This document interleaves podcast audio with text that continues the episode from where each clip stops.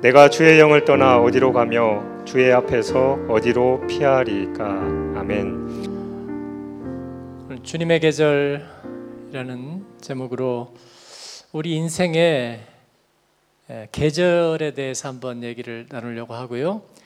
오늘 오전 예배에서 제가 다윗의 영적 계절을 나눴는데, 오늘 우리가 읽은 시편 139편 7절도 역시 다윗의 시편이죠.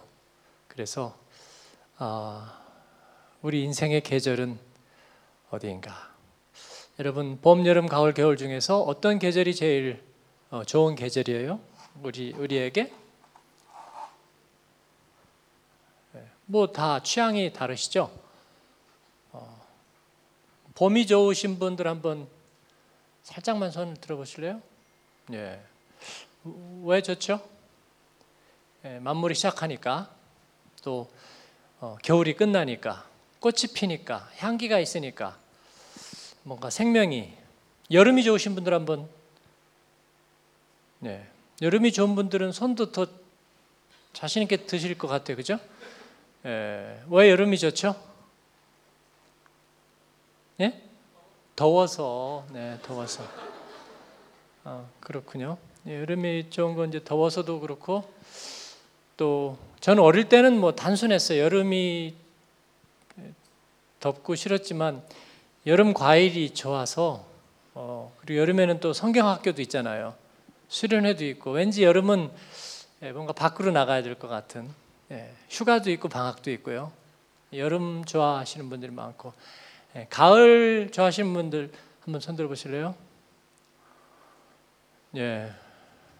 가을 좋아하는 분들은 여기까지만 들 줄 알았는데 좀 많이 드세요. 가을은 왜 좋죠? 결실? 혹은 뭐 상당히 낭만적인, 익어가는 거, 성숙, 혹은 퇴락, 멜랑콜리, 뭐 여러 가지. 겨울이 좋으신 분들, 네, 멋있는 분들이 되게 겨울을 좋아하죠. 왜 좋아해요, 겨울은?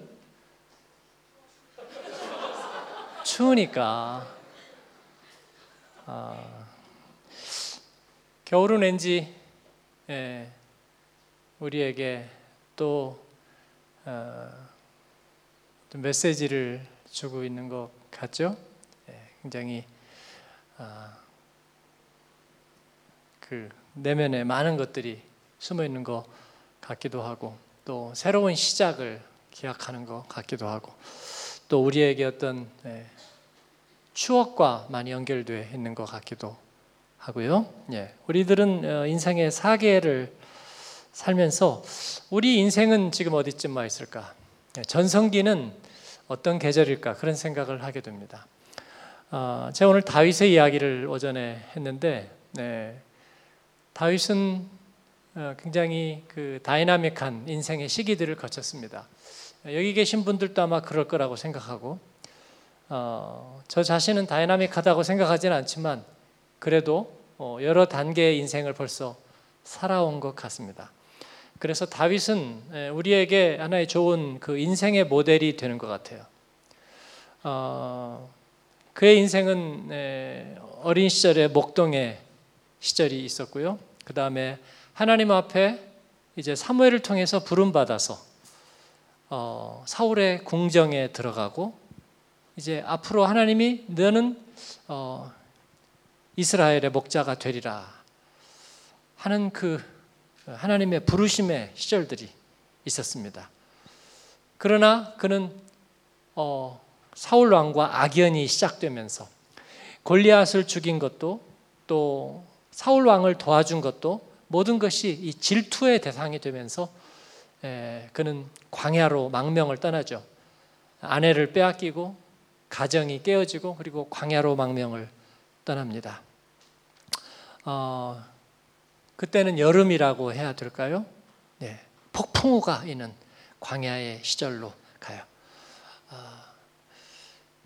그리고 그 광야에서 그는 많은 하나님과의 만남과 체험들을 경험하고, 그리고 다시 컴백합니다. 사울 왕이 죽고 그는 이스라엘의 왕이 되죠. 그래서 예루살렘 성을 하나님 앞에 드리고 또 법궤와 그리고 하나님의 그 성막을 다시 되찾아오고 예루살렘 성을 하나님께 드려서 이스라엘의 가장 전성기를 누리는 인생을 살죠. 그때는 언제일까요? 그의 인생의 가을이라고 봐야 되지 않을까. 그러면 거기에서 해피엔딩, 인생은 그렇게 끝날 것 같은데 제가 말씀드리는 것은 그 가운데서 주님의 계절은 뭐냐는 거예요, 여러분. 주님의 계절. 주님의 계절은 언제였을까요? 그가 시련과 광야를 다 지나서 마지막에 이제 예루살렘 성을 짓고 거기에 추앙받는 왕이 되어서 모든 것이 잘 마무리지는 그때가 주님의 계절이었을까 하는 거예요. 뭐 저는 거기에 이해가 별로 없어요. 처음에 목동이었던 시절, 어려웠던 시절이 겨울이라면 하나님 앞에 부름을 받고 이제 골리앗을 물리치고 다윗이 이렇게 막 테이크 오프 해가지고 날아오르려고 할 때 그때가 봄이라면, 그리고 광야에서 그가 정말 폭풍우를 맞으면서 목숨이 계속 위협을 받고 말이죠. 3,000명의 군대를 풀어서 사울이 집요하게 편집증적으로 다윗을 죽이려고 할 때 정말 힘들게 쫓아 도망가는. 네? 여러분 꿈속에서 도망가 보셨어요? 정말 힘들어요. 제가 꿈속에서 도망가면요, 잘 가지지도 않아. 근데 막 쫓아오는 건 집요하게 쫓아오거든요. 그래서 나는 막 도망가면서 이건 꿈이야, 꿈이면 좋겠어 하고 막 도망가잖아요. 다윗은 그런 생활을 8년 이상을 겪었어요. 막 동굴에서 막 적과 만나고. 그런 여름을 지나서 이제는 가을, 모든 것은 다 사울 왕도 죽고 악연도 끝나고 그는 성숙한 사람이 되어서 이스라엘의 군주가 되는, 거기서 끝나면 얼마나 좋겠어요? 근데 성경은 아이러니컬하게도 그 다윗의 전성기, 왕이 되고 이제 모든 것은 다 잠잠해지고 이제 잘 되는 거예요. 모든 것은 잘 되는 거예요. 그 순간에 성경은 다윗의 가장 어두운 계절을 그리고 있어요. 죄와 벌. 다윗이, 성군 다윗이, 하나님의 사람 다윗이, 하나님과 영원한 언약을 맺은 다윗이, 그리고 하나님의 그 언약궤가 예루살렘으로 들어올 때 백성들 앞에서 너무 기뻐서 옷이 흘러 벗어지도록 춤을 추었던, 춤의 왕, 그런 노래도 있지만, 그런 하나님 앞에서의 경건했던 그 다윗이 자기 부하 장수 우리아의 아내 밧세바를 데려다가 간음하고 자기의 아내로 삼는 거죠. 그리고 아이를 덜컥 가졌네요. 그러니까 자기의 그 죄를 가리기 위해서 지금 전쟁 중인 충성스러운 장수 우리아를 급히 소환을 해서, 왜 나를 불렀을까? 그랬더니 궁중으로 불러서 회식을 하고, 너 고생했는데 집에 가서 자고 가거라. 그래서 그 아내하고 동침하고 다시 전쟁으로 가게 하면 자기가 아이를 갖게 했다는 것을 모르지 않을까. 그렇죠? 네. 여러분 머리 얼마나 썼겠어요, 그죠? 머리 굉장히 썼을 것 같아요. 하나님의 사람, 하나님의 종 다윗이. 그때는 분명히 인생으로 보면 무슨 계절이라고요? 가을. 열매 맺고 추수하고 해피엔딩 가을이 되어야 하는데 갑자기 가을이 깨져버렸어요. 그러다 보니까 계절이 다 망가지는 거야. 가을이 깨지니까 여름도 의미가 없고요. 여름이 의미가 없으니까 봄도 의미가 없는 거야. 그러면 하나님이 다윗을 왜 불렀느냐고 도대체. 그렇죠?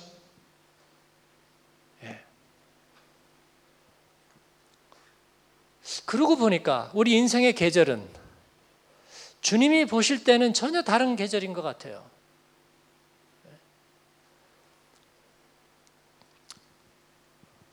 우리아의 아내 얘기를 하면 다윗은 그가 가지고 있던 그런 하나님에 대한 그런 마음으로서는 도저히 할 수 없는 일을 저질러요. 왜냐하면 자기는 이제 나이가 좀 들었습니다. 전쟁에 같이 나가지 않았어요. 후방에 혼자 남아 있습니다. 자기 부하 장수들과 백성들은 전부 전쟁에 나가 있어요. 그런데 왕궁 위에 올라가 있다 보니까 그 바세바가 목욕하는 장면이, 왜냐면 왕궁이 제일 높은 데 있을 거 아니에요? 그리고 다른 집들은 지붕이 다 평면이고 그렇게 해서 있는데 왜 그녀가 거기서 목욕을 했는지 나도 몰라요. 그러지만 거기에 목욕할 수 있는 시설이 돼 있으니까 했겠죠. 그러나 다윗이 그것을 처음 봤을까 하는 거예요. 제가 가진 감으로 평소부터 곁눈질로 많이 봤을 거라고 생각해요. 목욕하는 게 아니라 그 여인에 대해서, 자기 휘하 장수의 아내에 대해서 평소부터 계속 많이 봤을 거예요. 그리고 나서 마음을 정했습니다. 내 마음은 정했어요. 변치 말게 하소서. 그녀를 데려다가 자기 사람으로 왕의 지위를 이용해서 삼기로 마음을 먹었습니다. 시나리오를 한 가지만 썼을까요? 굉장히 많이 썼을 것 같아요. 왜냐하면 누군가를 시켜서 데려와야 되잖아요. 그러니까 그 사람에게는 적어도 자기 범죄 사실을 얘기해야 되잖아요. 그 사람이 입을 열면 어떻게 될까요? 그 사람을 또 협박을 해야 되잖아요. 그죠? 아니면 회유를 해야 되잖아요. 그런데도 들통나면 어떻게 할까요? 알리바이를 만들어줘야 되잖아요. 예, 제 마음이 벌써 어두워지는 것 같아요. 그렇게 해서 데려와요, 결국은. 예. 데려오는데 바세바가 처음에 응했을까요? 아니죠. 예. 자기의 충실한 남편이 있고 전쟁터에 나가 있는데 거기에다가 허락하겠어요? 안 하겠죠. 그러면 어떻게 할까요? 예. 꼬셔야 되잖아요, 그죠? 협박도 해야 되잖아요. 그 다음에 뭔가 회유도 해야 되잖아요. 그런 실랑이를 하면서 이미 다윗은 망가지는 거죠. 다윗은 망가지고 그는 이미 죄인의 마음이 되는 거예요. 그러나 한 번 그 마음이 들어가니까 어쨌든 하게 돼요. 모든 것은 정당화시킵니다. 그래서 끝까지 해요. 그래서 결국은 자기의 욕구를 이루었습니다. 아이를 가졌어요. 하루 저녁만은 아닌 것 같아요. 그죠? 아이를 가졌어요. 그거를 알게 되고 이제는 그 남편을 부릅니다. 제가 생각하는 것은 그 우리아는 바보였을까 하는 거예요. 네? 바보였을까요? 저는 바보 아니라고 생각해요. 왜냐하면 우리아는 충실하고 충직하고 진실한 사람이었기 때문에. 여러분, 진실한 사람은 바보일 수가 없어요. 진실한 사람은 바보일 수가 없고요. 그리고 알게 되는 거예요. 뭔가 이상하다. 에? 뭔가 stimmt nicht. 왜 나만 부르는가 이 전쟁터에서. 예. 그의 상관은 누구였냐면 요압이라는 장군이었습니다. 요압은 조금 더 악한 사람이에요. 요압은 금방 알았을 거예요. 다윗이 왜 우리아를 부르는가 금방 알았을 거예요. 척하면 척이에요. 저는 요압은 다윗 안에 있는 그 죄의 씨앗이다. 저는 그렇게 생각을 하고 있어요. 우리아가 갔습니다. 뭔가 불안한 마음에 생각이 있었는데 갔더니 다윗 왕이 자기를 불러서 전쟁 중인데 만찬을 베풀어요. 사령관인 요압을 부르지 않고 자기를 불렀는데 만찬을 베풀어요. 그리고 자꾸 포도주도 권합니다. 전에 같지 않아요. 내가 알던 그 어질고 하나님을 사랑하던 다윗 임금과는 왠지 다른 모습이에요. 불길한 예감이 들지만 그러나 식사를 하고 그랬더니 짐짓 다윗이 가서 오늘 너의 집에 가서 가족들하고 잘 지내고 그리고 내일 나한테 보고하고 전쟁으로 떠나라고 아무 용무도 없는데 불러서 집에 갔다 가려는 거죠. 우리아는 충실한 사람이에요. 그래서 가지 않습니다. 내 전우들이 전쟁터에서 생사를 걸고 있는데 나만 편안하게 쉴 수 없습니다. 그리고 가서 집에 가지 않고 밖에서 잠을 자는 거예요. 아침에 그러면서 우리아가 속으로 생각하겠죠. 뭔가 이상하다, 뭔가 이상하다. 우리아는 벌써 그 사실을 알았을 거라고 생각해요. 저 같으면 알겠어요. 무슨 일이 일어났는지, 왕이 왜 나를 불러서 밥을 먹이고 포도주를 먹게 하고, 그리고 짐짓 집에 가서 잠을 자고, 그리고 전쟁터로 다시 가라고 하는지 벌써 깨달아질 것 같아요. 그래서 우리아는 속으로 생각하죠. 내일 만약에 가서 인사를 드리고 내가 집에 가지 않았다고 말씀드리면 아마 왕은 화를 낼 것이다. 그리고 아마 연회를 하루 더 할지도 모른다. 아니나 다를까 다윗 왕은 화를 내죠. 왜 내가 가라고 호의를 베푸는데 호의를 받아들이지 않는 거야? 제 부하들과 전우들이 목숨을 걸고 있는데 저만 집에 가 잘 수 없습니다. 다윗은 하루 더 연회를 베풀죠. 그리고 다시 회유하는 거죠. 내가 너에게 특별하게 혜택을 베푸는 것이 오늘은 집에 가서 잠을 자라고. 우리아는 확실하게 깨닫죠. 무슨 일이 일어났는지. 그리고 아마도 내가 내일 아침에 왕에게 다시 가서 나 집에 들어가 자지 않았다고 얘기하고 전쟁터로 떠나겠다고 할 적에 왕은 나에게 뭔가 서차를 줄 것이다. 그게 아마 나의 마지막이 될지도 모른다. 그런 생각을 했겠죠. 가서 다윗 왕에게 인사를 하고 집에 가서 잘 수가 없었습니다. 아니나 다를까 다윗 왕이 편지를 줍니다. 가서 너희 상관인 요압에게 이 편지를 전해라. 그건 뭘까요, 여러분? 살생부죠. 죽여라. 우리아를 죽여라.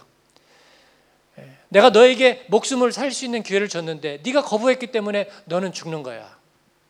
여러분, 이 사람이 누구지요? 성경의 다윗? 전혀 낯선 사람이지요.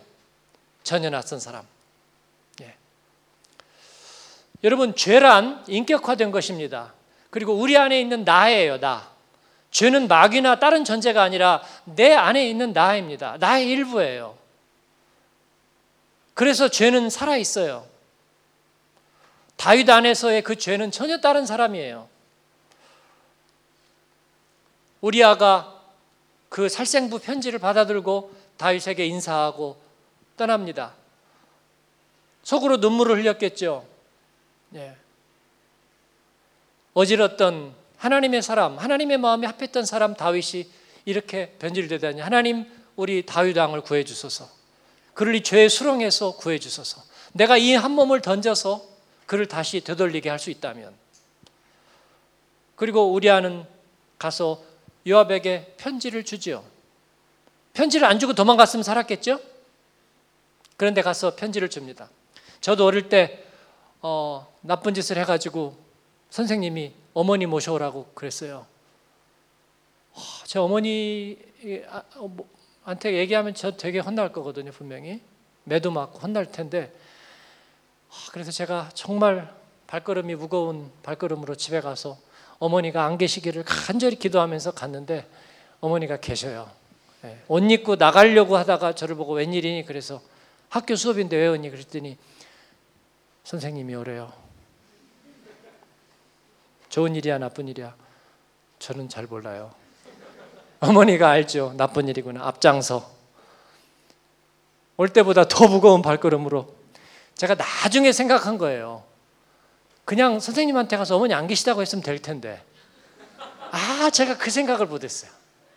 그 생각을 못 해가지고 집에까지 가서 어머니 또 계시니까 모시고 갔네요.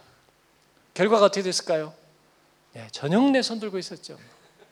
전영래 손 들고 있고 회초리도 맞고. 예. 우리 아도 도망갔으면 됐죠. 근데 도망가지 않았어요. 가서 요압에게 편지를 줬고요. 요압은 아니나 다를까 전쟁에 우리아를 최일선에 서게 하고 있다가 갑자기 후퇴 명령을 내리죠. 우리아만 남아있다가 거기에서 죽음을 당했습니다. 그리고 다윗은 밧세바를 바로 이사시켰어요. 여러분, 이게 용서받을 수 있는 죄예요? 아니요. 용서받을 수 없는 죄예요. 용서받을 수 없는 죄죠. 다윗에게 이런 일은 있었으면 안 됐어요. 그러면 그를 부르신 하나님이 잘못됐는가? 그가 그동안에 하나님 앞에 했던 것은 다 잘못됐는가? 그렇지는 않겠죠? 그러면 뭐예요 도대체? 뭐예요? 하나님께서는 선지자 나단을 통해서 다윗을 찾아가게 하셨습니다. 그리고 하나의 비유를 들어 말씀하시면서 만일 이와 같은 자가 있다면 어떻게 하겠느냐고 물었어요. 그랬더니 다윗 왕이 분노하면서 용서하면 안 된다. 그랬더니 나단이 다윗을 향해서 손가락질했습니다. 그게 바로 당신이라고. 다윗이 머리에 쇠망치를 얻어맞은 것처럼 깨닫는 거예요. 그리고 그 자리에서 무릎을 털썩 꿇습니다. 옷을 찢었어요. 나는 다윗이 아닙니다. 나는 왕이 아닙니다. 내가 하나님과 사람 앞에 죄를 범했습니다. 그제서야 깨닫는 거예요.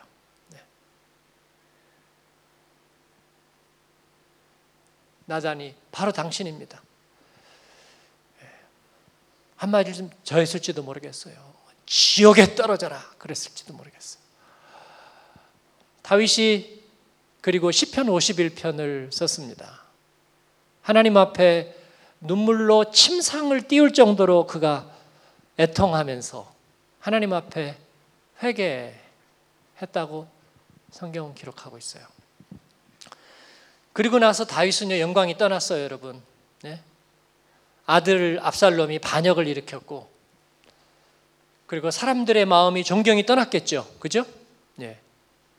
아내를 빼앗고, 남의 아내를 빼앗고 그 장수를 죽게 만드는 임금을 누가 목숨을 걸고 따르겠어요? 누가 충성하겠어요?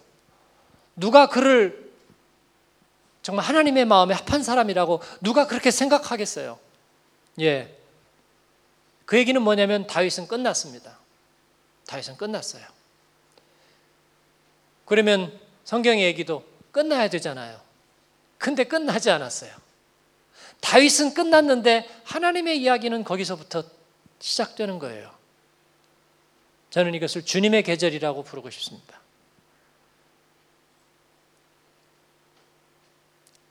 그 영성서적 중에 나의 끝 주님의 시작이라는 책이 있죠.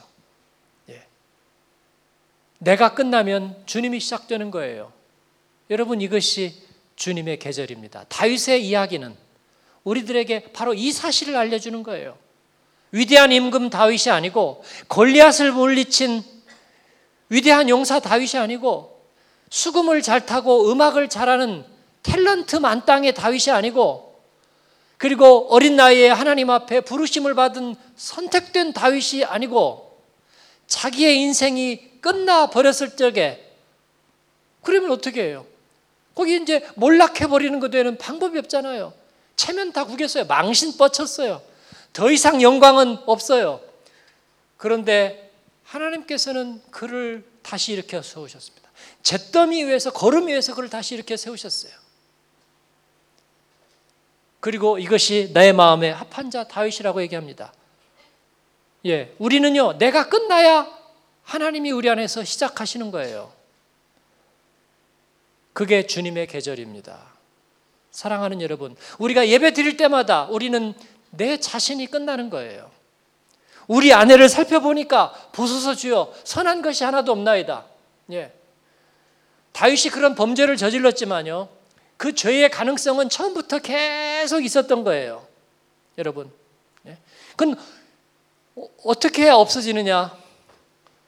예. 내 안에서 나의 주체가 없어져야 그것은 없어지는 거예요. 내가 끝나야 그제서부터. 그래서 여러분, 여러분이 죄를 짓거나 마음속에 부끄러운 일이 있을 때 하나님 앞에서 그걸 노출을 시키세요. 죄를 죄되게 하는 것입니다. 저는 제가 잘못을 해서 좀 망신을 당하면 굉장히 부끄럽잖아요. 그죠? 제가 목회자인데 얼굴이 불그락불그락한 모습을 보였다거나 그죠? 제가 순간적으로 마음을 참지 못해서 입으로 실수를 했다거나 그럴 때 굉장히 부끄럽잖아요.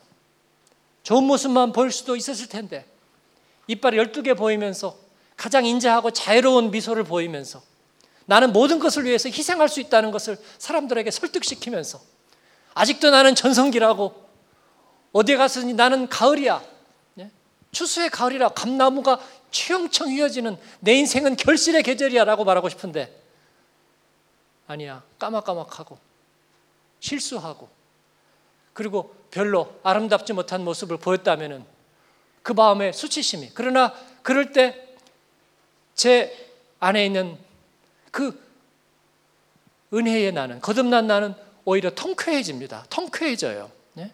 그래, 네가 그렇게 해서 드러나서 너의 약함이, 부끄러움이, 못남이 드러난다면 주님이 그때부터 너를 통해서 일하시기 시작하는 거예요. 다윗의 주님의 계절. 우리는 예배 드릴 때마다 시편 51편, 다윗이 그렇게 범죄하고 망신살 완전히 뻗치고요, 영광이 다 떠나고, 그러면서도 다윗은 하나님 앞에서 회개하고, 주님 내게 정결한 마음, 정직한 영을 내게 허락하소서, 성령을 내게서 떠나지 말게 하옵소서, 내게 구원의 즐거움과 자원하는 심령을 주옵소서. 그렇게 기도한 그 다윗의 기도는요, 몇천 년 동안 모든 예배에서 찬송이 돼요. 우리도 찬송하잖아요. 제가 은혜가 회복될 때 독일 교회에서 이 찬양을 들으면서 매번 눈물을 흘렸어요. 그 정체가 뭘까? 그렇습니다. 주님의 계절이 내 안에서 시작되고 있는 거예요, 여러분. 하나님 앞에 여러분의 가장 깊은 곳에 은밀한 방들, 지하실 방들, 숨겨진 방들을 하나님 앞에 그대로 드러내 드리는 여러분 되길 바랍니다. 그렇지 않고 숨겨두면 언젠가 여러분을 몰락으로 몰고 갈 거예요. 그러나 주님 앞에 대어 드리세요. 지금 내가 제일 힘든 시절을 살고 있어요. 나는 지금 정말 요즘 어려워요. 여러분, 그건 어려운 게 아니에요. 그 가운데에서 나를 내려놓고 주님을 일하시게 하면 그건 주님의 계절이 될 거라고 저는 생각합니다. 다윗은 끝나지 않았습니다. 끝나지 않았어요. 하나님은 그 다윗을 다시 일으켜 세우셨고 하나님의 약속을 지켰습니다. 다윗의 뿌리에서 구세주가 나게 하셨습니다. 시편 51편이 없었다면 저는 다윗을 절반밖에 안 좋아했을 거예요. 그러나 시편 51편, 범죄하고 자기가 끝나고 하나님 앞에 다시 돌아온 그 주님의 계절을 살던 다윗 때문에 저는 십자가 앞에서 저의 길을 갈 수 있는 거예요. 아, 그렇구나. 사랑하는 여러분, 여러분 안에 어두운 그늘들을 십자가 앞에 내어드리고 주님 앞에 나를 온전하게 자복하고 내어드리며 그런 주님과의 교제가 다음 한 주일 동안에도 있으시기를 바랍니다. 은폐하지 마세요. 주님 앞에 정직하게 나아가십시오. 그리고 나의 기도 제목을 오픈하고 나를 위해서 기도해달라고 형제 자매들에게 그렇게 얘기하십시오. 제가 제일 싫어하는 거, 성령님이 제일 싫어하는 거, 주님이 제일 싫어하는 거 뭐냐면 미끈한 얘기예요. 미끈한 얘기. 모든 게 다 잘 되고 있어요. 다 감사하죠. 그럼요. 저는 기쁘게 살고 있는 거려? 네. 부족하죠. 그러나 조금씩 하고 있어요.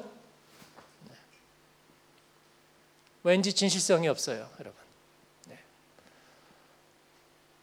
제 마음이 어렵습니다. 기도해 주세요. 내가 하나님 앞에 정직하고 용기 있게 설 수 있도록 도와주세요. 성령 하나님, 그렇게 도와주세요. 그럴 때 하나님은 기뻐하시는 거예요. 주님의 계절이 시작됩니다. 나의 끝, 주님의 시작. 여러분, 그 은혜가 한 주간 동안에도 여러분 가운데 함께 하시고 여러분의 남은 인생 동안에 주님의 계절이 여러분을 지배하시기를 축원합니다. 기도하겠습니다. 제가 여러분을 이 시간에 초대하고 하나님 앞에 작정할 수 있도록 한번 초대했으면 좋겠어요.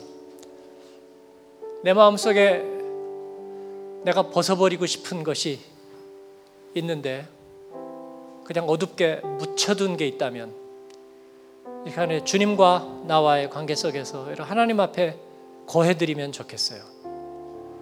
여러분, 꼭 그렇게 하셔야 됩니다. 글쎄요. 나는 그냥 그건 생각하기 싫어요. 저도 그렇게 오랫동안 회피했던 것들이 많이 있었어요. 그게 나의 쇠사슬이 되고 멍해가 됩니다. 그거 하나님께 올려드리세요. 생각 많이 하지 말고. 예배는 그런 것입니다. 하나님 앞에 결단하는 자리이고요. 하나씩 꺼내놓고 내놓는 자리입니다. 그래야 지긋지긋한 내가 끝나요. 그리고 내 안에서 주님이 일하기 시작하시고 그렇게 합니다. 내 마음의 수치, 또 악한 감정, 내가 집착하던 거, 풀기 어려운 거, 나의 부끄러움, 그리고 내가 잘못했던 것. 시간이 지나면 해결될 줄 알았는데 해결되지 않은 것들 우리 하나님 앞에 내놓읍시다. 저도 생각나는 게 있네요. 우리 하나님 앞에 그렇게 하십시다. 주님께서 여러분을 만지시고 고치실 것입니다. 우리 같이 하나님 앞에 그 기도 제목 가지고 같이 기도하겠습니다. 하나님 아버지 감사합니다. 주님께서 오늘 저희를 향해 말씀하시고 도전하시니 감사합니다. 하나님께 선택된 다윗, 그리고 탤런트와 은사가 많은 음악가 다윗, 멋진 용사, 용기 있는 용사 다윗, 그리고 이스라엘의 대표적인 왕 위대한 통치자 다윗이 아니라 하나님 연약하고 두려워하고 그리고 죄 앞에서 무너졌던 다윗을 저희가 기억합니다. 하나님 우리 안에 그 모습들을 주님 앞에 내어드립니다. 하나님 내 안에 지하실과 어두운 방 안에 갇혀져 있는 내 마음의 부끄러움과 수치와 두려움과 하나님 죄와 또 연약함들을 주님 앞에 내어드립니다. 하나님 우리를 자유케 해주세요. 하나님 그 가운데에서 병든 내가 하나님 주님 앞에 드러나고 주님의 손이 만져주시고 하나님 깨끗하게 해주시고 치유해주시고 온전케 하여 주옵소서. 하나님의 은혜의 밝은 빛 아래서 떳떳하게 기쁘게 즐겁게 하나님 감사하며 살 수 있게 하나님 도와주세요. 사랑하는 자녀들을 축복해 주세요.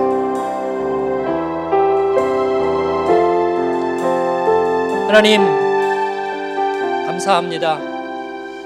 주님 앞에 올려드린 기도 주님 들으신 줄 믿습니다. 하나님 우리 사랑하는 우리 믿음의 지체들 주님 앞에 내 마음에 감추어진 것들, 하나님을 기쁘시게 하지 못하는 것들, 하나님 내 마음에 수치스러운 기억으로 부끄러움으로 또 해결되지 않은 감정으로 하나님 두껍게 저장해 놓았던 것들 하나님 주님 앞에 올려드렸습니다. 십자가에 못 박아드렸습니다. 주님 우리를 자유케 하여 주옵소서. 치유하여 주옵소서. 하나님 내가 끝나고 주님의 계절이 시작되게 하여 주시옵소서. 한 주간 동안 저에게 자유함을 주시고 밝음을 주시고 하나님과의 교제가 회복되게 하여 주옵소서. 예수님 이름으로 기도합니다. 아멘.